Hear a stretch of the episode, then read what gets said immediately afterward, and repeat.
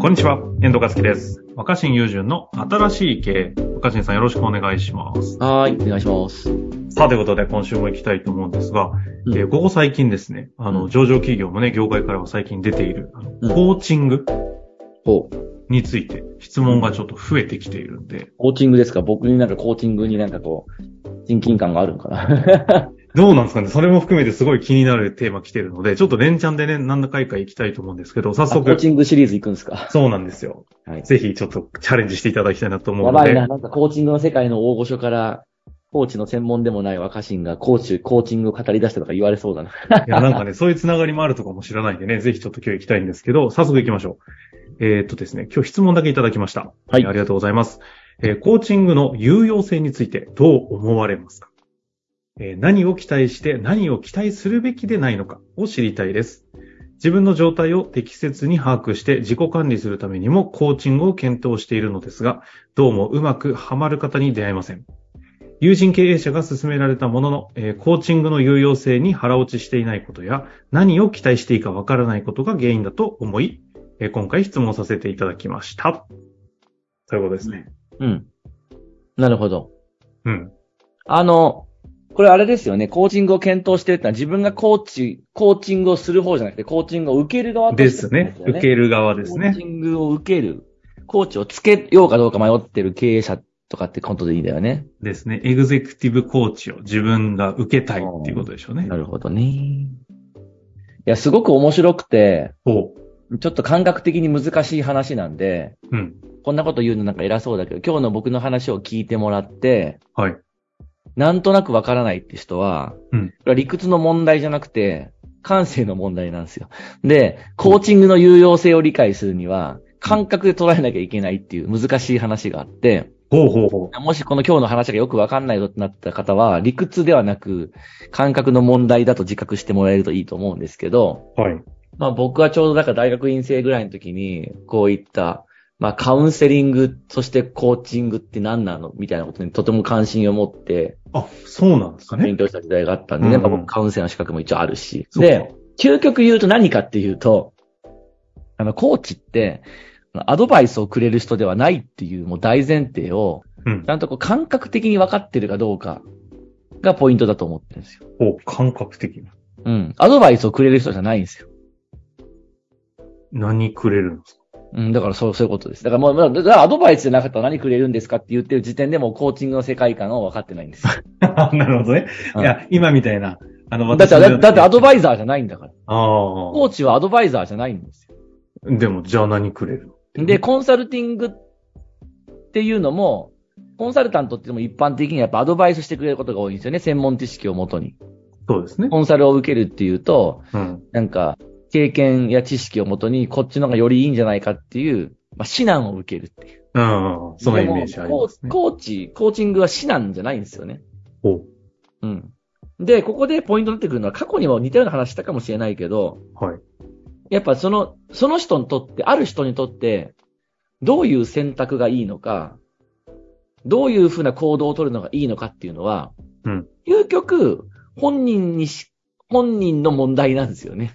ああ。だからその、自分以外の外側に、外側に答えを求めていても、その、永遠に絶対にそれが正しいかどうかはわかんないじゃないですか。はいはいはい。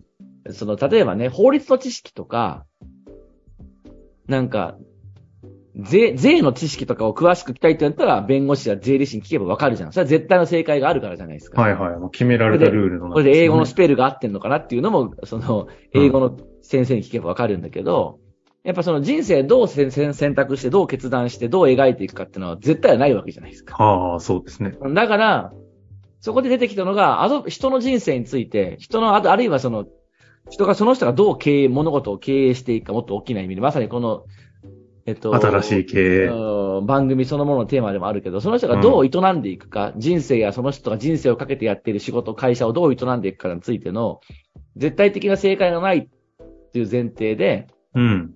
アドバイスには限界があるっていうことだと思うんですよ。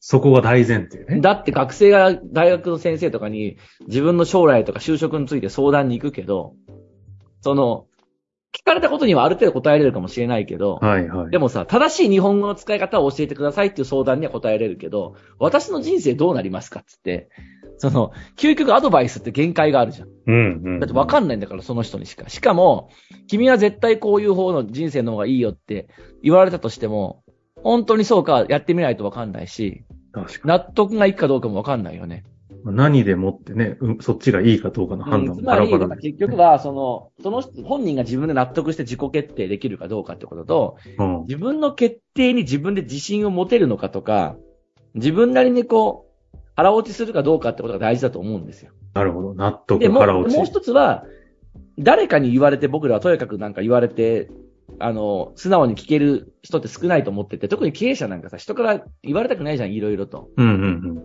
だから、やっぱ経営者的な人にとっての一番の、うん。うん。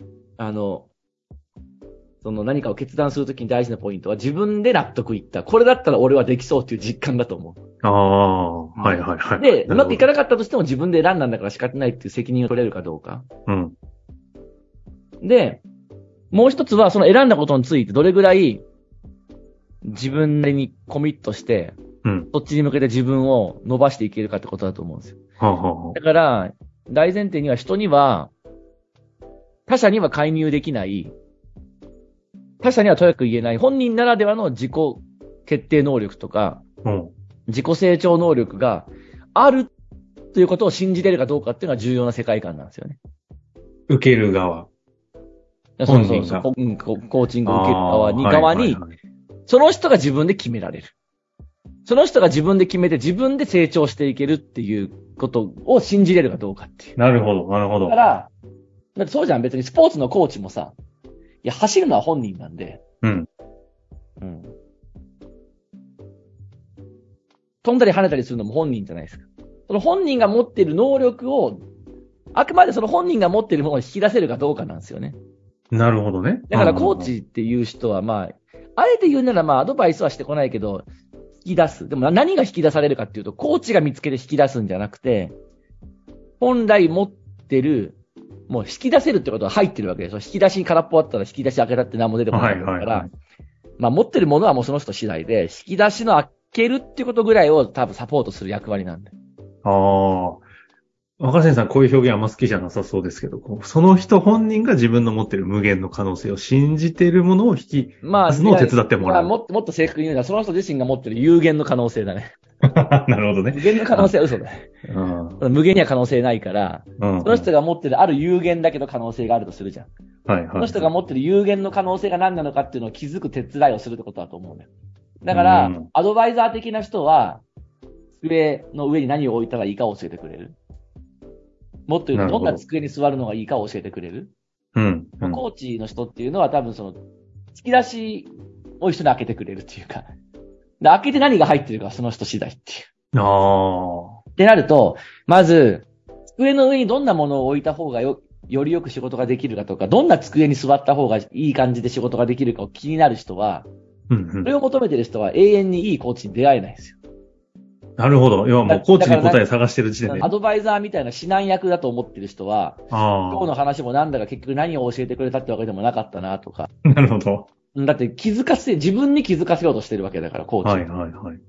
どこかで自分が本来持ってるものを自分でよりこう確かなものにしていくっていうことだっていうことが、腑に落ちてないと意味ないですよね。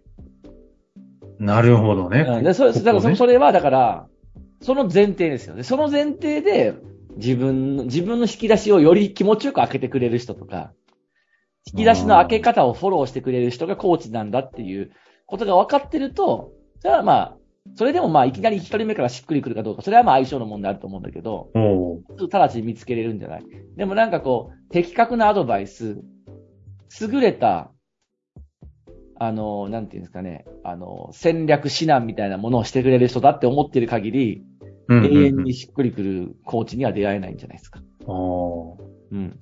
僕らは、うだから今回のキーワードはもしかしたら有限の可能性かもしれない。